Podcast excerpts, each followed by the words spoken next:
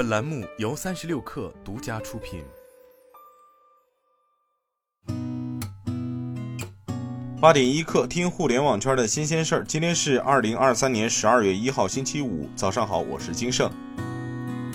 据 IT 之家报道，从可靠业界分析师在内的多个消息来源称，iPhone 十六 Pro 和 iPhone 十六 Pro Max 都将配备更大的屏幕。iPhone 十六、iPhone 十六 Pro 预计将配备六点三英寸显示屏。此前，iPhone 十五 Pro 为六点一英寸，iPhone 十六 Plus、iPhone 十六 Pro Max 将配备六点九英寸显示屏。此前，iPhone 十五 Pro Max 为六点七英寸。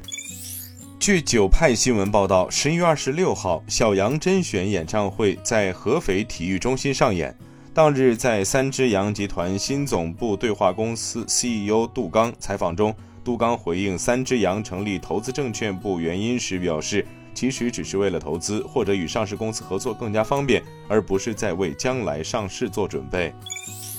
三十六氪获悉，万科 A 在互动平台表示，杭州万沙置业有限公司已发布声明，关于杭州湖印光年府项目被粘贴停工告示一事，经查实告示内容不属实。目前项目已临近竣工备案，现场具备验收条件。预计将于二零二三年十二月举行工地开放活动，公司将有序推进各项交付事宜，确保项目按期保质交付。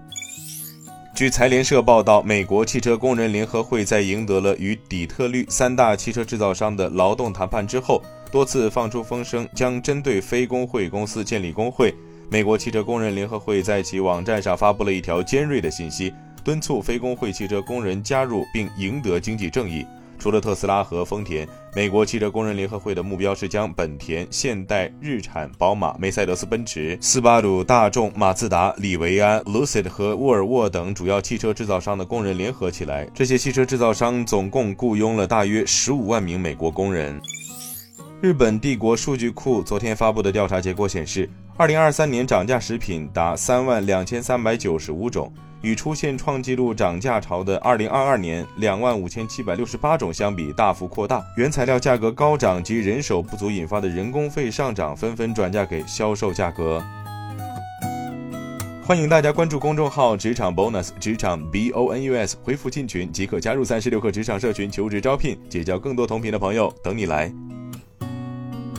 今天咱们就先聊到这儿，我是金盛，八点一刻，咱们下周见。